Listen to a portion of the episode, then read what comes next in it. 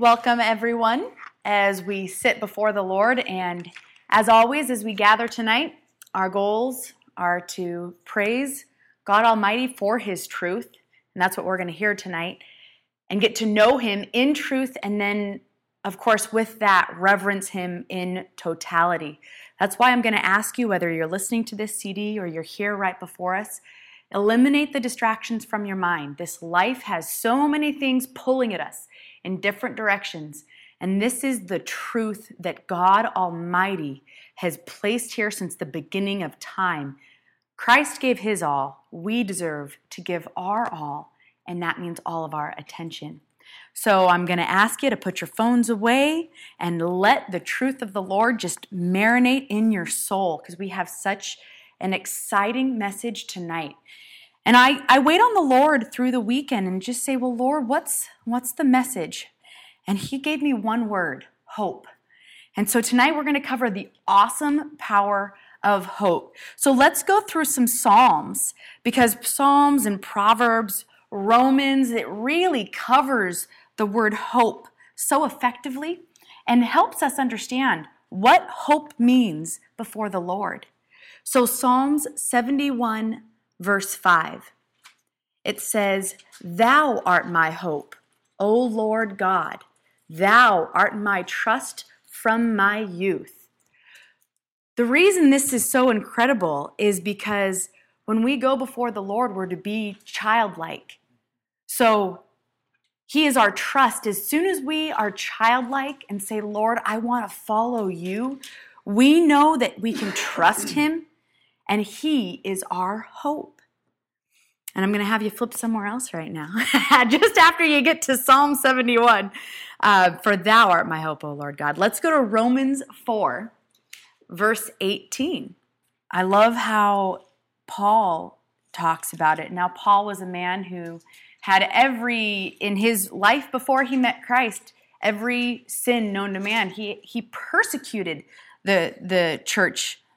And then the, he met the Lord. And in his truth, and so he became one of the great ministers in the Bible because of the hope that he got, he obtained through Jesus Christ. So in Romans 4, verse 18, he's speaking of Abraham here, the father of nations, and he's in Rome, and Paul is saying, Abraham, who against hope believed in hope that he might become the father of many nations, according to that which was spoken, so shall thy seed be.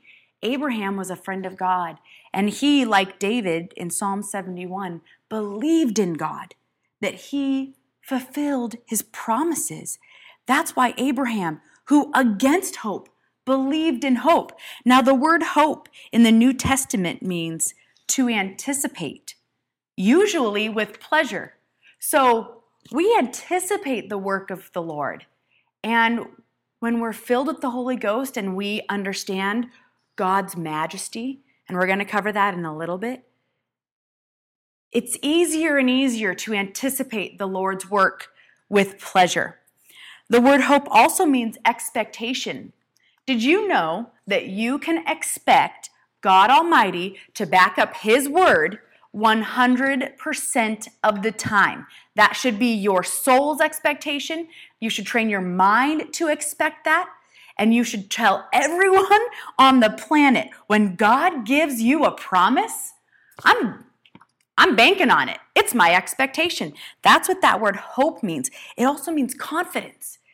In Proverbs 2, uh, 326, we don't have to turn there. It just, just says, The Lord shall be thy confidence and shall keep thy foot from slipping.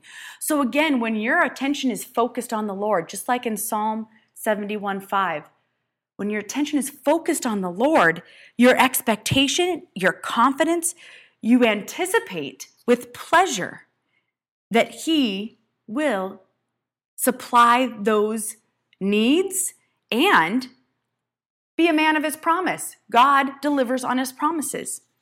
Let's go to Proverbs 13 12 because we serve a real God too. He doesn't expect us to just oh, you know, let's just play church. Let's just have fun with things. No, we serve a real God. Proverbs 13, verse 12. It says, Hope deferred maketh the heart sick, but when the desire cometh, it is a tree of life. That's right. The Lord understands the heart. He created your heart. So he understands better than anyone that hope deferred maketh that heart sick. But guess what? He also knows. God Almighty knows he is not a man that he can lie. He delivers on his promises 100% of the time. And so when the desire cometh, it is a tree of life. Now, again, we're just going through some scriptures here really fast about hope. Not really fast, but we're going through some scriptures about hope. And then we're going to dive into some scriptures to showcase why we hope in God Almighty. In Psalm 71, verse 14, it says, But I will hope continually and yet praise thee more and more. What does that tell you? That tells you that sometimes that hope does require waiting, as in we saw in Proverbs, and maybe your heart has to kind of go a journey and get stretched a little bit. But as you hope continually and praise more and more, the Lord will hear you and he will deliver. As it says here in Psalm 31, verse 24. It says, Be of good courage, and he shall strengthen your heart. So if you have been hoping and your heart feels sick because that hope has been deferred, then just know that you can be of good courage because God Almighty will strengthen your heart. It says, And he shall strengthen your heart, all ye that hope in the Lord. So your hope is not in man. Your hope is not in things that we see here in this life. Your hope is not in your own abilities or your bank account or your understanding of what you've seen in the past to be the same of what you're going to see in the future. No, you hope in the Lord and he shall strengthen your heart. And then in 1 Peter chapter 1 verse 3. I love this I love this one. And Peter was a man who had quite the journey before the Lord. First Peter's towards the back of the Bible. And uh, Christ really had to rebuke Peter multiple times, despite the fact that he also told Peter, You are the rock that I will build my church upon. He also had to rebuke Peter. And there was one point where Christ came upon the, the disciples fishing, and Peter was embarrassed when Christ showed up and had to jump into the, into the sea. So there was a great dynamic that Christ really worked on Peter, but I'll tell you, when Peter got it, he got it. So, whatever your life has looked like in the past, your hope is in the Lord. When He shows you something, run with it. 1 Peter 1, verse 3, it says, Blessed be the God and Father of our Lord Jesus Christ, which according to His abundant mercy hath begotten us again unto a lively hope by the resurrection of Jesus Christ from the dead. Christ is resurrected. He's not on a cross. He's living inside us. When we choose to get baptized, filled with the Holy Ghost, He lives inside us, and we have that same lively hope every day as we walk on this earth. In Romans chapter 15, verse 13, it says, Now the God of hope fill you with all joy and peace. How? In believing that ye may abound in hope. How? Through the power of the Holy Ghost. So that's the first key is if you want that hope abounding in you, you've got to have got to be filled with the Holy Ghost. So, let's talk about these things now. Let's talk mm. about number 1, how you get filled with the Holy Ghost. Let's go to Acts 238. How do you get filled with the Holy Ghost? Well, again, Peter had this question basically posed to him in Acts 2:38 because he after Christ left and the disciples were left with this these masses wondering, what have we heard? What have we what have we seen? And they actually, in verse 37, after they heard what Christ did for them, said, Now when they heard this, they were pricked in their heart and said unto Peter and the rest of the apostles, Men and brethren, what shall we do? Then Peter said unto them, Repent and be baptized, every one of you, in the name of Jesus Christ for the remission of sins, and ye shall receive the gift of the Holy Ghost. It's just that simple. And so, when you look at through abounding in hope, through the power of the Holy Ghost, it's very simple. You get baptized, and the, in the name of Jesus Christ of Nazareth for the remission of sins. And that's how you get the power of the Holy Ghost so that you may abound in hope. So let's talk about some things. As I mentioned, we hope in the Lord. So let's let's look at some of those things. In Deuteronomy 32. Deuteronomy is the fourth book of the Bible. It's at the beginning. And or is it the third book? Deuteronomy, Exodus. It goes Genesis, Exodus, Leviticus, Deuteronomy. Yeah, so it is. Oh, Numbers is the fourth. Deuteronomy is the fifth book. Numbers comes in fourth. So Deuteronomy 32. This is so beautiful. This is our hope. Starting in verse 1. It says, Give ear, O ye heavens, and I will speak. So again, this is why I asked at the beginning and and make it a habit when you're before the Lord and when when you set time aside to get in his word to really set that time aside. Give ear because actually here in the word he's asking for all the heavens to give ear. So surely we should too. It says, "And I will speak, and hear, O earth, the words of my mouth. My doctrine shall drop as the rain, my speech shall distill as the dew, as the small rain upon the tender herb, and as the showers upon the grass. Now, this is so interesting. First of all, rain gives life, so does the Word of God. His doctrine gives life. But isn't this interesting? My speech shall distill as the dew, which is very small. Tender herbs, they can't handle a big flood, can they? They need very soft watering. But the grass, shoot, they can handle showers. So the Lord understands at every soul and what every soul needs so that that soul can be watered with the word and that that word goes in and it is a comfort to their soul and gives that lively hope. And in verse 3 it says, Because I will publish the name of the Lord. Ascribe ye greatness unto our God. He is the rock. His work is perfect. For all his ways are judgment, a God of truth, and without iniquity.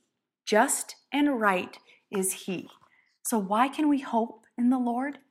It's because he is just, he is right, and his way is perfect. Do you want some more proof of how perfect God's way is? Let's go to one of my favorite chapters in the Bible 2 Samuel chapter 22. Now, King David is the one who this chapter is written about, and he had quite the relationship with the Lord in that he pretty much run, ran the gamut of uh, doing everything his way and then doing things God's way and uh, figuring out which way really worked the best. so in 2 Samuel 22, David is realizing that God's way really is the best way. But the reason the Lord gives us King David as an illustration, and it's so powerful to read through the Psalms and uh, the book of Samuel, the both books of Samuel, is because David was a man after God's own heart. And that's why the Lord took him down these journeys that were rather odd and peculiar. But it says here in verse 1 it says, And David spake unto the Lord the words of this song in the day that the Lord had delivered him out of the hand of all his enemies and out of the hand of Saul. Saul was the king at the time. He had all the power. He tried multiple times to kill David, but God was his deliverer. So David rejoiced and he said, and he said, The Lord is my rock and my fortress and my deliverer, the God of my rock. In him will I trust. He is my shield and the horn of my salvation, my high tower and my refuge, my Savior. Thou savest me from violence. Now, violence nowadays comes in a lot of different forms, right? It can be very violent, hateful words coming against you. It can be bombings in the middle of the city of Austin. That city is currently under the threat of violence. But if they could just, if souls down there could rest in the Lord, they would know He saves them from violence and He will give you the perfect leading. When you're filled with the Holy Ghost and you're abounding in His hope, He will give you the perfect leading step by step to save you from violence. In verse 4, it says, I will call on the Lord, who is worthy to be praised. So shall I be saved from mine enemies. God is not a man that he can lie. When he says he is your deliverer, he will deliver you. You can expect that, have confidence, and hope in it. It gets even further, though. David really describes here what he was going through. When the waves of death compassed me, the floods, plural, of ungodly men made me afraid. The sorrows of hell compassed me about. The snares of death prevented me. David saying, I I was up against it. I had no recourse. Everywhere I looked was death and the floods of ungodly men. We're seeing this right now in this land. Look, the word flood can mean a flood of words too. And sometimes souls, especially Christians that want to do the right thing and they think they want to do the right, they're trying to live a righteous life before the Lord. They just get flooded with ungodly words, and all of a sudden, they find themselves in a totally different place than where they were five years ago, not knowing how that even happened. It's the flood of ungodly men that is just compassing about so many souls. But here in, in verse 7, here's what David did, and we can do as well. In my distress, I called upon the Lord and cried to my God. And by the way, God Almighty is your God. He created your soul. He's your God too. And he did hear my voice out of his temple, and my cry did enter into his ears. Did you know this is this happens every day? Every day that a soul cries out before the Lord, those cries enter right into his ears. And here's what happens. This is pretty awesome. Then the earth sh- shook and trembled the foundations of heaven moved and shook because he was wroth. God Almighty was wroth. There went up a smoke out of his nostrils, and fire out of his mouth devoured. Coals were kindled by it. He bowed the heavens also and came down, and darkness was under his feet. What's incredible about the, the Word of God is that the Old Testament, everything happened in the physical. The New Testament, it happens in the spiritual. So when we read the Old Testament, we, we need to understand that these things are still happening, but it's spiritually discerned now. So when we're talking about darkness is under his feet, that's still happening. When you're filled with the Holy Ghost, Eva, you're filled with the Holy Ghost. When you walk around, darkness is under your feet because God did it back here and it's happening right now spiritually as you walk around. Darkness is under your feet. How about this in verse 11? He rode upon a cherub and did fly and was seen upon the wings of the wind. Nothing's touching this. Nothing's touching him. Nothing. This is God Almighty, your God, the creator of the universe, who sent his only begotten Son for your salvation. He made darkness pavilions round about him, dark waters and thick clouds of the skies. Through the brightness before him were coals of fire kindled. Now put yourself in David's position here. He was compassed about by waves of waves of death with floods of ungodly men surrounding him. And then God hears his cries and puts on quite the show for this man's soul. And why?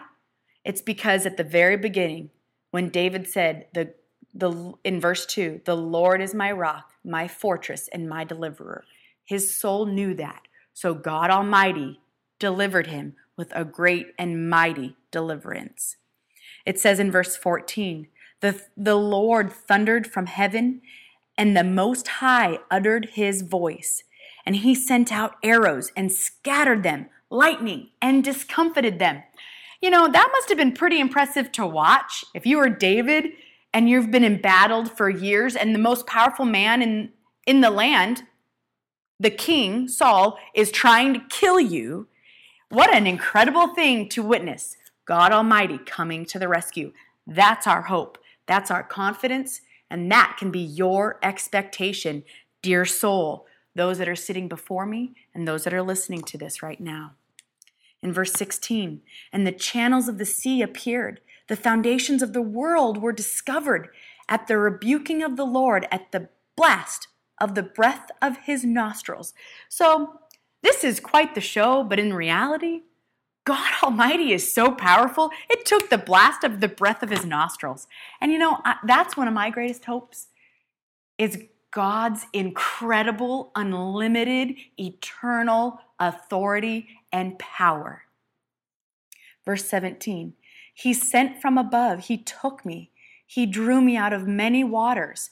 Again, all those waters, that word many means great all those waters can be the flood of words that we are constantly battled with. Oh, this isn't true. That's not true. Don't think about that. Think about this.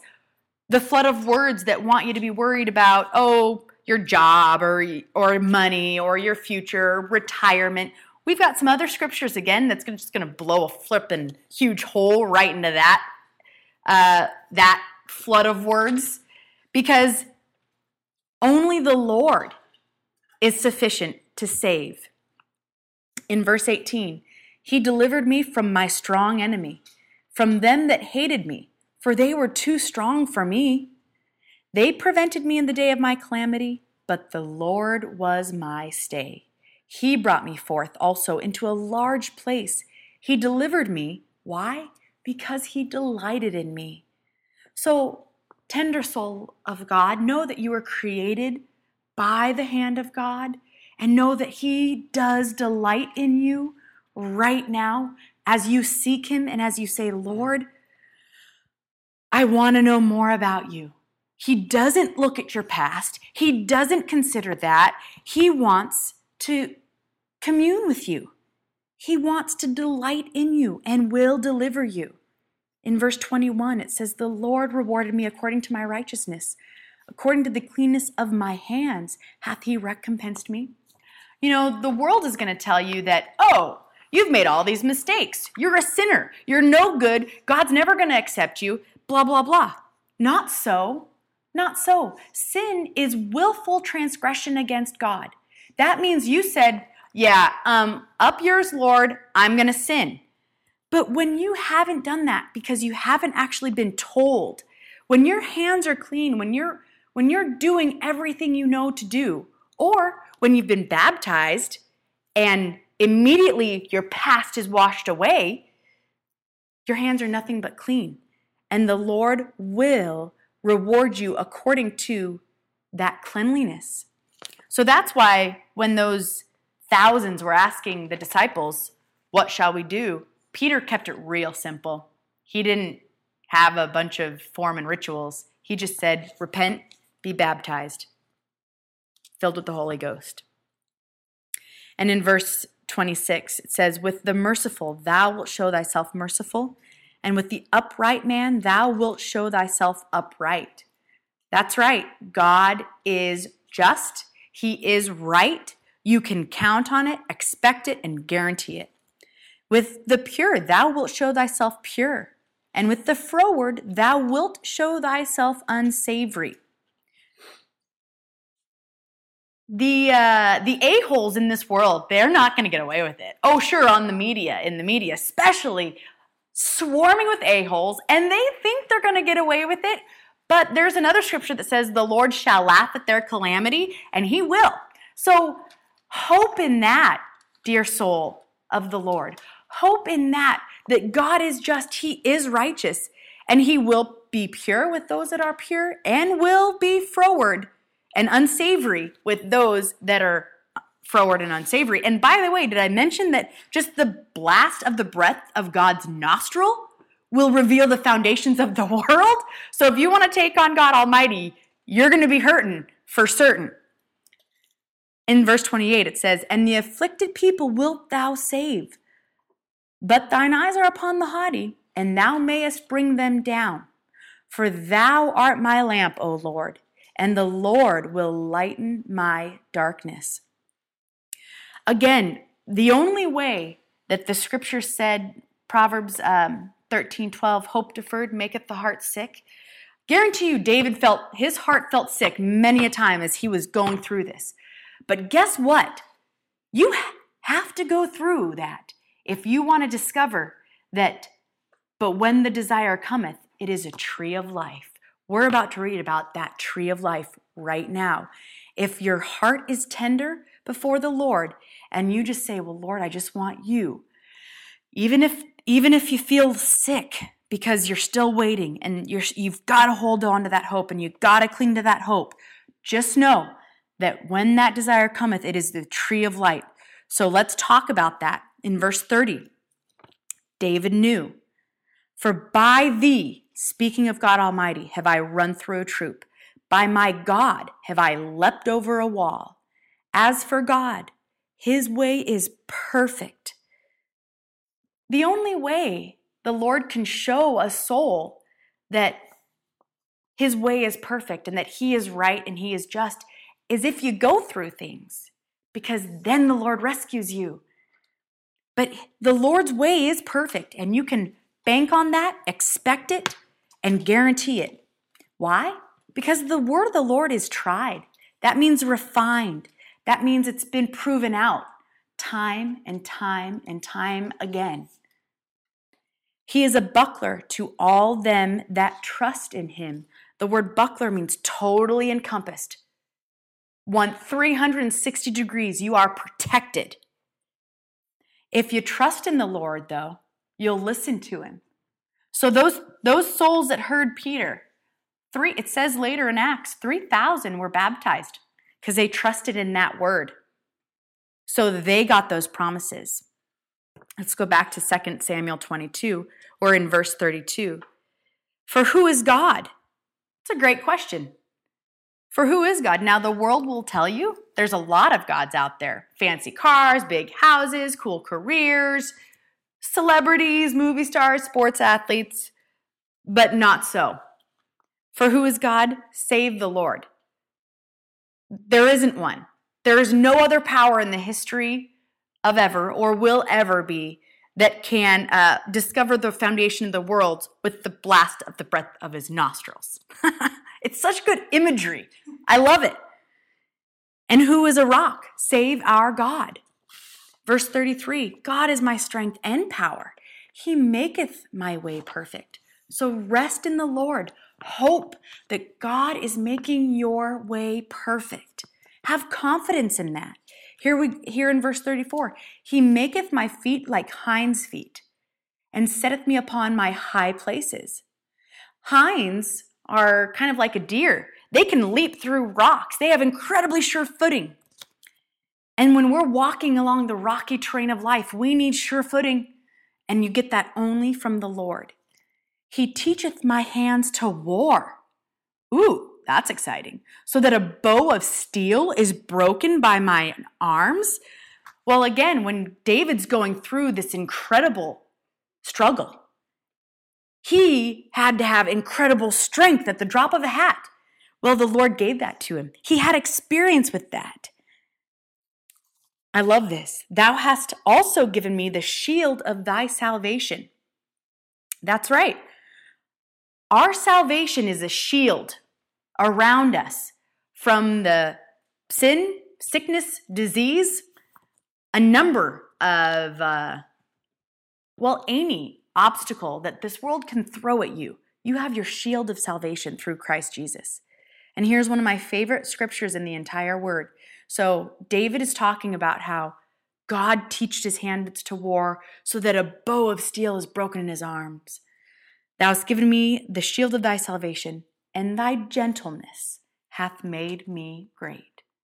God Almighty, the same God that created your soul, that put that heart in you, the same God that can rebuke the Satan and re- and with the breath of his nostrils, I just keep saying because it's amazing, but it is discover the foundations of the world. It is by his gentleness that he makes us great. And that word great means to multiply. So if you're looking for the Lord to bless you and to multiply you, hope in his gentleness, hope in his salvation. Let's look at Jeremiah 17. The prophet Jeremiah was another man that was regularly uh, thrown into prison, abused by kings. I mean, this man, this man knew who and where to put his hope. In Jeremiah 17, let's start in verse 5. It says, Thus saith the Lord, Cursed be the man that trusteth in man, and maketh flesh his arm, and whose heart departeth from the Lord. You've got one of two options. You either trust in God Almighty, whose power and strength we just read about, or you can try to trust in man and see how that goes for you.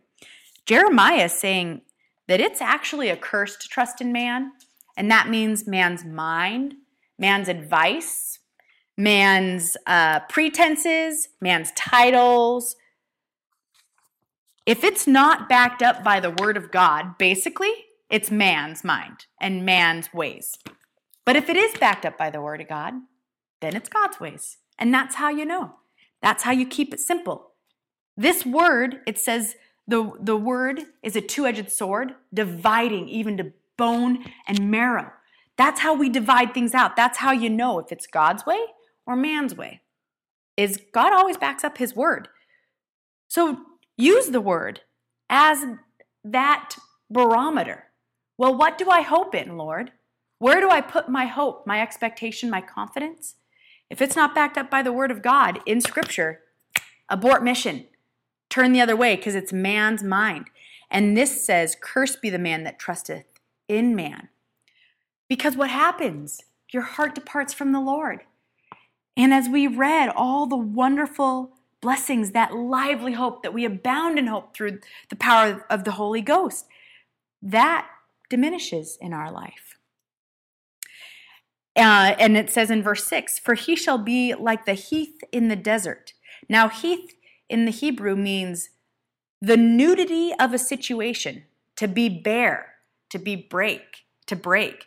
So uh, that sounds like a really crummy situation to be bare or nude in the middle of the desert. Let's just speak from a literal standpoint here. If you're naked in the desert, in the heat of the day, you're going to last about 13.2 seconds before you are crawling in discomfort, trying to find some level of comfort in any way, shape, or form. That's why it says, anyone who trusts in man shall be like that. You give it 13 seconds, and all of a sudden, you're confused. You don't know what to do next. It seems like there's no solutions. That's what happens when you trust in man or make flesh your, your arm, your strength, your outreach. And it says further in verse 6 and you shall not see when good cometh. You know, that's what's happening now because so many Christians have been convinced to use their own mind, to not read the word, but to look at these preachers on TV that have all these great orations and fancy catchphrases. Because they've been convinced to trust in men on TV, not the word of God, this is where they find themselves. When good cometh, they shall not, they can't even see it. They can't even recognize the word of the Lord anymore. Well, my hope is in God Almighty, and my hope is in what we read in Deuteronomy that the Lord's doctrine shall, shall drop as the rain. And that means it's going to shower the grass and it's going to be able to water those tender herbs as well. That's where my hope is. Going on in verse 6, it says, um, this, the, the man that trusteth in man shall inhabit the parched places in the wilderness, in a salt land, and not inhabited. So that's where you're going to be left if you trust in man at the end of the day, in uninhabited va- wastelands. Or, guess what? I love the word of the Lord. There's always an alternative, and you get to choose. You get to choose. And I always hope you choose the Lord. I always hope you choose to hope in God's word and trust in the Lord, because here's what you get Blessed is the man that trusteth in the Lord, and whose hope the Lord is. For he shall be a tree planted by the waters, and that spreadeth out her roots by the river, and shall not see when the heat cometh, but her leaf shall be green, and shall not be careful in the year of drought, neither shall cease from yielding fruit. That sounds a whole lot better. And that again reminds me that that just being planted by the waters, well that water is the word. That water is Christ Jesus. That water is the spirit flowing through us. So be planted in the word of God. And then you won't cease from yielding fruit. The Lord's gentleness shall make you great. It just confirms what we just read in 2 Samuel. So now let's go to Romans 8. Let's go, uh, as I mentioned, the Old Testament, it's very, it's incredible to read because they were so heavily afflicted. These incredible men of God and, and women, they were heavily afflicted. So they got to see that incredible contrast between hoping in the Lord and hoping in man. And yet they didn't even have Christ yet. They just hoped in that that God would deliver them in totality. Well, now in the New Testament with Christ, the human soul has been delivered in totality. We have every hope and confidence in Jesus Christ of Nazareth. And that's why Paul, in total confidence, can say these things to the Romans in chapter 8, starting in verse 1. There is now, therefore, uh, there is therefore now no condemnation to them which are in Christ Jesus, who walk not after the flesh, but after the Spirit. So when you abide by Acts 2:38 and you get baptized and you get filled with the Holy Ghost and you're walking after the Spirit, guess what? Never comes across your plate. Condemnation. And if it does, you just flip that thing right over and you know that's a lie of the devil. Because right here it says, There is no condemnation to those which are in Christ Jesus, walking after the Spirit. None. So, whatever the past may be, it's dead. With that baptism, you're burying the past in that baptism. And that's why Paul can say with such confidence, There is now no condemnation. And here we go in verse 2 For the law of the Spirit of life in Christ Jesus hath made me free from the law of sin and death. For what the law could not do, in that it was weak through the flesh, God sending his own Son in the likeness of sinful flesh, and for sin, condemned sin in the flesh. So this is saying, look, the law, the law was there in the Old Testament. We know that but it was weak because it was through the flesh of man. It was we had to physically set they then back then had to physically sacrifice flesh to atone for sin. There was a lot of stuff they had to do to atone for sin. And that was a weakness through flesh. So god sending his own son as the one and only sacrifice. In verse 4 this is what it did that the righteousness of the law might be fulfilled in us, who walk not after the flesh, but after the Spirit. Those who say, Lord, I want all of you. I want hope eternal. I want peace in my life. I want to overcome sin, sickness, and disease. I want answers my whole life. Those are they that walk in the Spirit. And here's how we know the difference again. It's talking about the contrast between the mind of man and the mind of God. Well, here's how we know it again in verse 5. For they that walk after the flesh do mind the things of the flesh, but they that are after the Spirit, the things of the Spirit. That's why Christ said, If you love me, keep my commandments. That's why they say, Be baptized, filled with the Holy Ghost. It's because all of a sudden you just you're minding the things of the Spirit and your hope is in the Lord. Your life is pretty you're floating. In fact, in fact, you're flying on the wings of the wind just like the Lord was in David's example. Because you're minding the things of the spirit and the things of the flesh can't touch you. And want me to prove that? It's right here in verse 6. For to be carnally minded is death, but to be spiritually minded is life and peace. Okay? Very simple. You want life and peace, become spiritually minded. That's why being filled with the Holy Ghost is so important.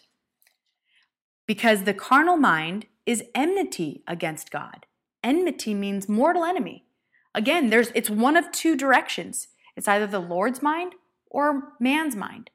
The only way you know God's mind is the word of God. So that's why this word is such a dividing line. For it is not subject, speaking of the carnal mind, speaking of the natural mind, it is not subject to the law of God, neither indeed can be. So then they that are in the flesh cannot please God.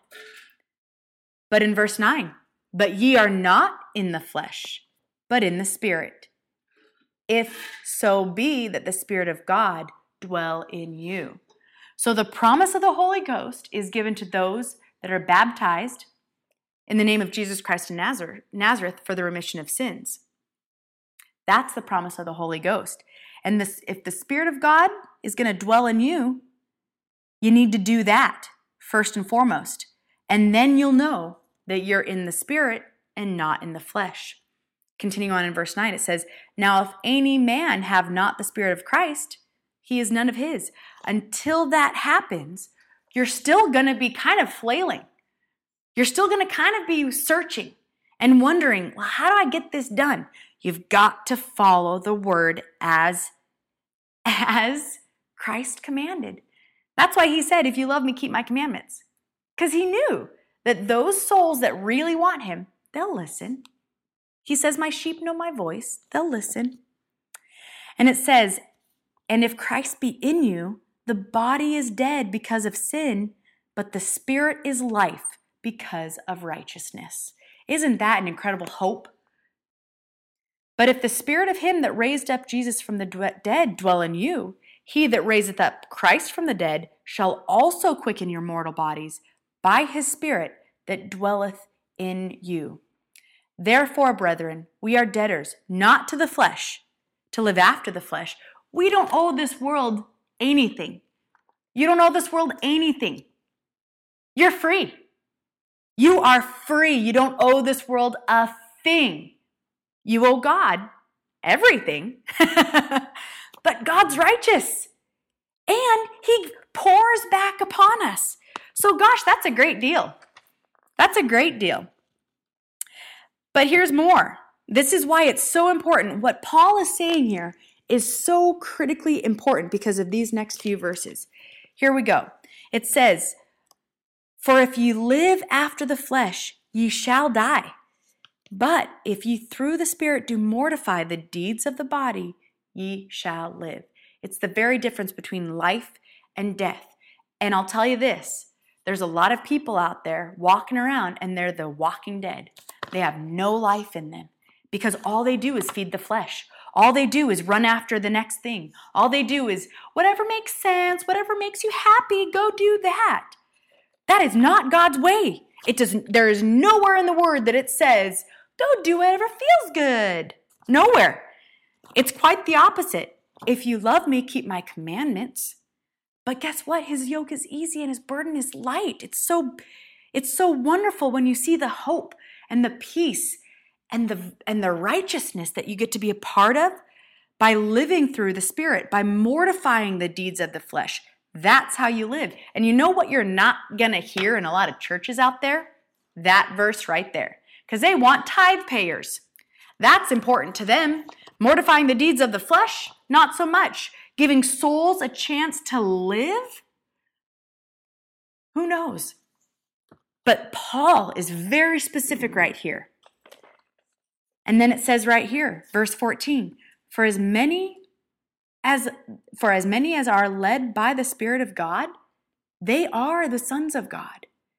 For ye have not received the spirit of bondage again to fear, no way, but you have received the spirit of adoption, whereby we cry, Abba, Father. When, a, when you're a father, Bill, when your daughter asks you for something, you don't ignore her. You tend to it, you take care of her. You've also had to probably correct her and discipline her. That same relationship exists with God Almighty. He doesn't he doesn't want us in bondage of fear. You're not, you should never be scared. Perfect love casts out fear. But we are adopted by God Almighty. So that why that's why when David said, "My heart crieth out," he knew God the Father was listening, because David knew who his true father was. And here it says in verse 16, "The Spirit itself beareth witness with our spirit that we are the children of God. Absolutely. This gets really exciting. And if children, then heirs, heirs of God, and joint heirs with Christ, if so be that we suffer with, with him, that we may be also glorified together. For I reckon that the sufferings of this present time are not worthy to be compared with the glory which shall be revealed in us. Heck yeah, that's what, so Paul right here is basically saying, you know how it said, hope deferred maketh the heart sick? He's saying right here, I reckon the sufferings, that heart being sick, that hope being deferred, are not worthy to be compared with the glory which shall be revealed. That tree of life springing up. Can't even compare them. And if you've ever been through something, you know, yeah, it's it can be tough when you're going through something. I mean, Bill, you were a Marine. You know how tough boot camp was. But weren't you glad when you were in combat that you had that training? Heck yeah. Heck yeah. Because that tree of life sprang forth and you knew, oh, oh crap, that's why I got that training. That's why it was so hard. That's why. God was preparing you for what was to come. It says that for the earnest expectation of the creature waiteth for the manifestation of the sons of God. For the creature was made subject to vanity not willingly, but by reason of him who hath subjected the same in hope. Because the creature itself also shall be delivered from the bondage of corruption into the glorious liberty of the children of God. That creature is an unsaved soul. It's, it's a soul that doesn't know who God is and has to be delivered from the bondage of corruption, the bondage of the flesh into that glorious liberty and become a child of God. In verse 22, for we know that the whole creation groaneth and travaileth in pain together until now. And not only they, but ourselves also, which have the first fruits of the Spirit, even we ourselves groan within ourselves, waiting for the adoption, to wit, the redemption of our whole body. For we are saved by hope. That's right. But hope that is seen is not hope. For what a man seeth, why does he yet hope for? But if we hope for that we see not, then do we with patience wait for it.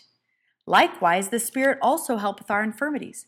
For we know not what we should pray for as we ought, but the Spirit itself maketh intercession for us, us with groanings which cannot be uttered.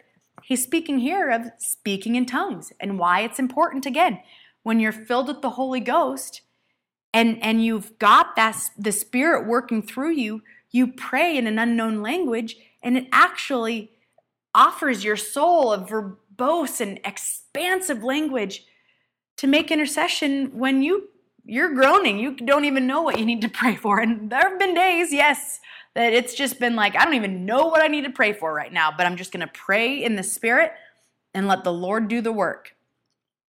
In verse 27, and he that searcheth the hearts knoweth what is the mind of the Spirit, because he maketh intercessions for the saints according to the will of God. And we know that all things work together for good to them that love God, to them who are the called according to his purpose. That's right. That's why any church or any so called minister who tries to tell you that you're a sinner doesn't know his word because it says right here that all things work together for the good. When you're the called of God, your past is going to be part of what makes you who you are because God's ways are perfect, as we covered in 2 Samuel. The Lord's ways are perfect. He knows where you need to go. And, and let's go on because Paul, again, does a beautiful job laying this out. For whom he did foreknow, he also did predestinate to be conformed to the image of his Son. That's us. That's our soul being predestined to be conformed to the image of Jesus Christ in Nazareth, that he might be fir- the firstborn among many brethren. Moreover, whom he did predestinate, them he also called, and whom he called, then he also justified, and whom he justified, them he also glorified. God has a process. Why do you think it's so important to hope? Why do you think it's so important to have that expectation and confidence in God Almighty and in His ways being perfect? Because God has a process that does what? End up with you and your soul being glorified. That's pretty awesome. But guess what? It gets even better. Verse 31 What shall we say then to these things? If God be for us, who can be against us? yeah, that's such a great scripture. And when you need hope, when you need that encouragement, dearly beloved soul of God, when you need encouragement, you just bank on that. If God be for us, who can be against us? Well, who is God for? Again, Christ says, If you love me, keep my commandments. God will always be for those who stand up for his word, who keep his word, and who follow his commandments. You can bank on that. And if God be for us, who can be against us? He that spared not his own son, but delivered him up for us all, how shall he not with him also freely give us all things? If his gentleness is making you great, if trusting in the Lord makes you like a tree planted by the waters to just bring forth abundance fruit, that's right. How can he not freely give us all things? He will freely give us all things. Who shall lay anything to the charge of God's elect? Nobody, because it is God that justifieth. Again, you don't owe this world anything. Who is he that condemneth? It is Christ that died, yea, rather, that is risen again, who even who is even at the right hand of God who also maketh intercession for us. Christ is still doing the work today. So, verse 35 Who shall separate us from the love of Christ? Shall tribulation, or distress, or persecution, or famine, or nakedness, or peril, or sword? As it is written, For thy sake we are killed all the day long, we are accounted as sheep for the slaughter. Paul's speaking very personally here because he experienced these things. We've got it pretty easy. We're sitting here in a comfortable home. We might have some tribulation. We might have a coworker that comes against us or that people that try to bully us. We're not in prison. We're not being whipped or beaten. Paul was. He knew. And yet he still said this. Verse 37 Nay, in all these things, we are more than conquerors through him that loved us, through Jesus Christ of Nazareth. When we keep his commandments, we are more than conquerors. Now, put yourself in the position of a conqueror. you have to be a, you got to be a badass. First of all, you're upsetting the whole apple cart, all right? Second of all, you've not only got to drive out the inhabitants of that land to conquer it, but guaranteed there's going to be some other people trying to take your land too. So you have to be constantly vigilant. Well, in these things, we are more than conquerors. We are way above that. We have already won. We've already succeeded. We've already attained all through Christ that loved us. In verse 38, for I am persuaded, and again, Paul is persuaded, and this is a man that was shipwrecked. He was beaten, he was stoned, he was hated by the very people that he came to save. For I am persuaded that neither death, nor life, nor angels, nor principalities, nor powers, nor things present, nor things to come, nor height, nor depth, nor any creature. That, nor any creature, certainly includes any person on this planet that tries to tell you you're not worthy of God's love, you're not worthy of salvation, or you need to strive, or you need to do anything but what's in this word to obtain all the promises God has for you. Nor any creature shall be able to separate us from the love of God, which is in Christ Jesus our Lord. That's an incredibly powerful chapter. That's an incredibly powerful uh, promise and an incredible, incredibly worthy hope to let your soul rest in. Every day, no matter what you're going through, no matter what you're experiencing, no matter what this world can throw at you. When you get baptized and you're filled with the Holy Ghost, and as Paul said at the beginning of that chapter, we're walking in the Spirit, not in the flesh. Isn't it incredible? He starts with that explanation because that's very important to understand. There's the flesh and there's the spirit, and they are opposites as far as the east is from the west. So as you focus on the spirit and as you focus on becoming spiritually minded and getting in your word more and more and understanding it more and more, you'll understand how persuaded Paul was in this very in these very verses. All right, let's go to Psalms 119. Starting in verse 113, we're back to what David has to say about hope. And I I do love these men and I do I just think thank the Lord. Um, you know, the I was asking the Lord the other this was a few years back, but I just thank the Lord for his word and his examples because as we're going through things and you're going through something and you always think it's pretty tough what you're going through because that's what you're going through.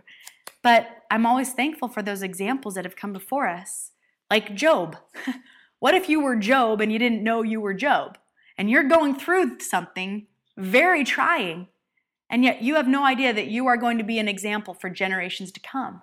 But that's why it's so important to hope in the Lord, is because He knows that, and He knows how to deliver you, and He knows what you're going through way before you even do. So, Psalms 119, starting in verse 113, it says, I hate vain thoughts. vain means empty and pointless in this scripture. And how many thoughts are we asked to think? And if, again, I'm going to point to the media, I'm going to point to television because it's just outrageous how many vain thoughts are crawling across and absolutely really afflicting, really afflicting the human soul nowadays. How many vain thoughts? Well, David says this great. I hate vain thoughts, but thy law do I love. Thou art my hiding place and my shield. I hope in thy word. Did you know, beloved soul before the Lord, that you can hope, have your expectation in this word of God and you will always have your hiding place and your shield. David goes on to say, Depart from me, ye evildoers, for I will keep the commandments of my God. Let that always be my stance, Lord. Let that always be my stance. Uphold me according to thy word, that I may live, and let me not be ashamed of my hope. Well, when you hope in God Almighty, I guarantee you, you won't be ashamed. And that word ashamed means to be disappointed, to be confounded or confused. But when you know that the Lord's ways are perfect and you hope in God, you'll never be confused because you'll understand okay, Lord, I may not totally get every detail and I might have to just wait it out, but I know you are drawing up a perfect plan here says, Hold thou me up, and I shall be safe, and I will have and I will have respect unto thy statutes continually. Wouldn't it be nice if all these so called Christians out there would have respect unto the Lord's statutes continually, if they would just have respect unto this word of God, I uh, had a friend send me this uh, this pastor's message in a big church here locally, and he literally opened the word. First of all, the first 20 minutes were just him talking about stuff, not the word of God. He then opened the word, read real quickly through it, couple verses, closed it, and then went around talking and walking again. How is that having respect unto the statutes, statutes, let alone continually? This word of God is the most precious thing the human soul can encounter. As I've said, it's life and death. It is your very it is the the very key to understanding the difference between the flood of ungodly men surrounding you and having the answers for your soul right here in the Word of God.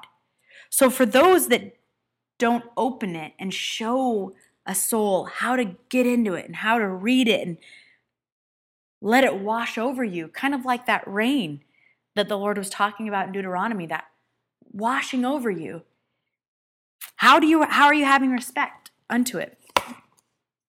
Um, and here in Psalm 78, it says, starting in verse 1, it says, Give ear, O my people, to my law. Incline your ears to the words of my mouth. If the human soul, if mankind could just slow themselves down enough to do this, oh man, what a different world we'd live in. if people just got in their word a little bit more, not even a little bit more, a lot more. If they just got in their word at all, first of all, they'd get in their word a lot more because they'd see how cool it is and how many promises there are and, and where to hope and where to put their hope. It says in verse 2 I will open my mouth in a parable, I will utter dark sayings of old, which we have heard and known, and our fathers have told us. We will not hide them from their children showing to the generation to come the praises of the Lord and his strength and his wonderful works that he hath done. Well, bless God, that's happening right now. For he established a testimony in Jacob and appointed a law in Israel, which he commanded our fathers that they should make them known to their children. Isn't that incredible that the generation to come might know them? Even the children which should be born who should arise and declare them to their children. This is meant to be passed on from generation to generation. So when they took the Bibles out of the schools back in the 60s, I think, 1963, isn't it interesting to see the precipitous decline of our nation and our society? Because they this is that was largely taken away from a lot of generations unless some strong, righteous Christians say, wait a minute, we're going to rest in the, our hope is in the Lord. My hope is in His doctrine. I will give you my ear, Lord, and I will sing it forth. And that's what we're doing tonight, and that's why you're hearing this on the CD right now. It says in verse 7 that they might set their hope in God and not forget the works of God, but keep His commandments. That's right. Lord, we do set our hope in you, and we will not forget your works and will keep your commandments. Because guess what? Christ said, The first and great commandment love the Lord thy God with all thy heart, all thy mind, and all thy soul, and your neighbor as yourself. And in that you fulfill all the law and prophets. That's not grievous. That's actually a really neat and precious thing to be able to do, is especially when you read through Second Samuel every now and then, 22, and you see the awesome power of God, or you read, you know, through Isaiah, or you read in in um, in Matthew when Peter said, "Silver and gold have I none, but such as I have give I thee. Stand and walk." All those things, when you do that, and you realize how could you do anything less than love God with all your heart and all your mind and all your soul? And here in Romans 5, verse 5, this is such an incredible scripture to really underline why we hope in God Almighty. and why our heart can rest in that hope. It says, And hope maketh not ashamed. And that word ashamed again means disappointed, confused. You will never be confused when you hope in God Almighty, when you hope in His Word, when you hope in His perfect ways. Here's why because the love of God is shed abroad in our hearts by the Holy Ghost, which is given unto us. So, again, underscoring the importance of the Holy Ghost and being baptized and filled with the Holy Ghost, because that's how the love of God is shed abroad in our hearts. So, let's just go to where we were speaking of in Acts 3, because we want to know what we're hoping in God Almighty. We want to hope in His Word. And so the Lord just gave me a couple examples of really incredible instruction from the disciples and from Christ to understand what hoping in the Word really is about. So it says in chapter 3, verse 1 Now Peter and John went up together into the temple at the hour of prayer, being the ninth hour. And a certain man, lame from his mother's womb, was carried, whom they laid daily at the gate of the temple, which is called Beautiful, to ask alms of them that entered into the temple. This guy had been afflicted his whole life, never able to walk. The greatest kindness he was shown through his life was people picked him up and put him out in front of this temple that he might be given some charity. That was the greatest kindness this man had ever known until this particular day when his whole life was about to change, who, seeing Peter and John about to go into the temple, asked an alms, because that was all he'd ever gotten in his life, was just a little pittance. And he gave heed unto them, expecting to receive something of them. Oh, didn't he, though? Then Peter said, Silver and gold have I none, but such as I have give I thee. In the name of Jesus Christ of Nazareth, rise up and walk. And he took him by the right hand and lifted him up, and immediately, immediately, his feet and ankle bones received strength, and he, leaping up, stood and walked and entered with them into the temple, walking and leaping and praising God. And all the people saw him walking and praising God. And they knew that it was he which sat for alms at the beautiful gate of the temple. And they were filled with wonder and amazement at that which had happened unto him. Well, heck yeah, that's what happens when the Holy Ghost and the love, the true love of Jesus Christ, walks into a soul's life. A soul that had his greatest hope, that lame man's greatest hope was to receive a couple pennies. Well, that all changed when the real gospel walked into the man's life. And Matthew, let's go to Matthew 6, verse 25. Because as I mentioned earlier, this world has a lot of substitutes for the Word of God. It has a lot of confusing things and uh, bewilderments for the human soul. Why is that? It's because it wants to distract the human soul.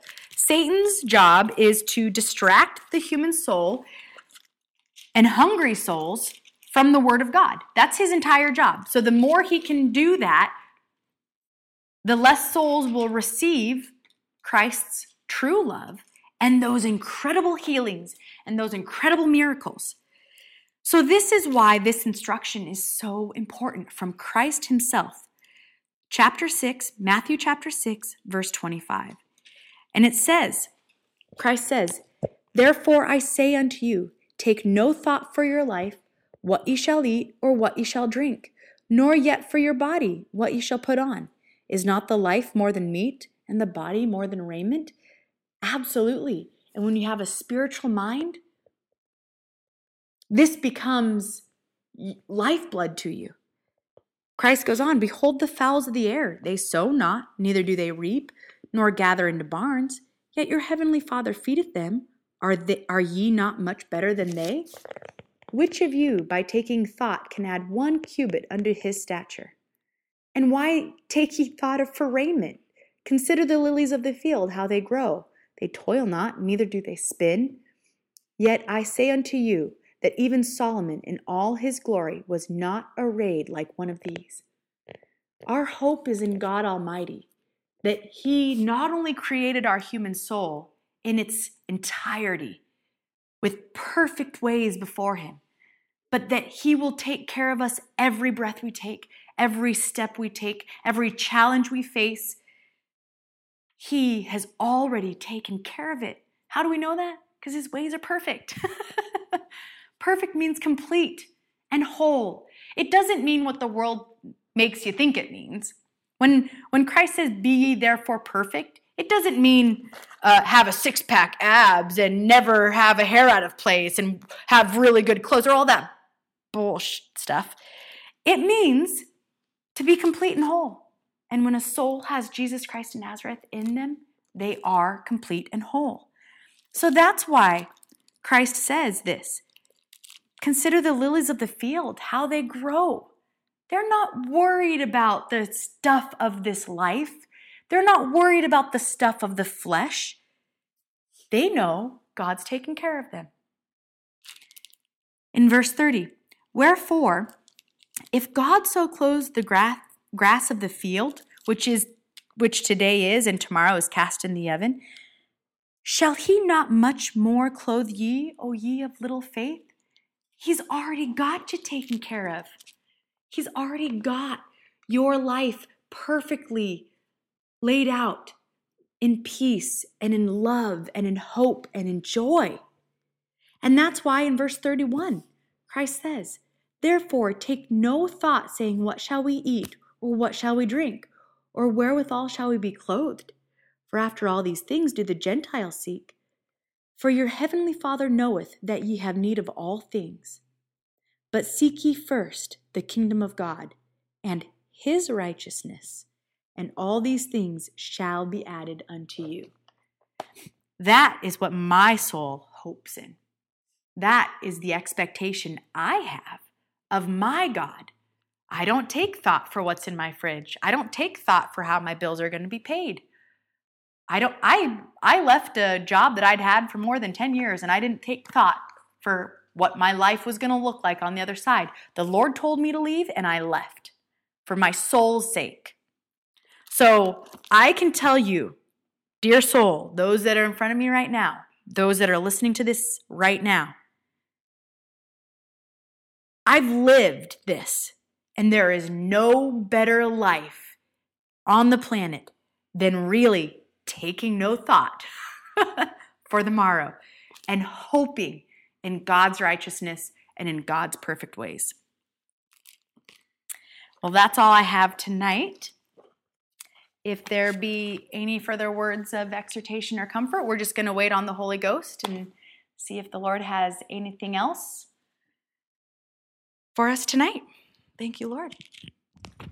And yea, my daughter, this night thou hast brought forth my word in simplicity and truth, and I thank thee for giving me, yea, the floor and respecting me, saith God.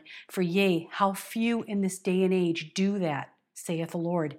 Yea, I shall say unto thee, Bill, I brought thee here this night to yea, even fill thy heart and thy soul. So, yea, if thou dost have questions, I shall answer them.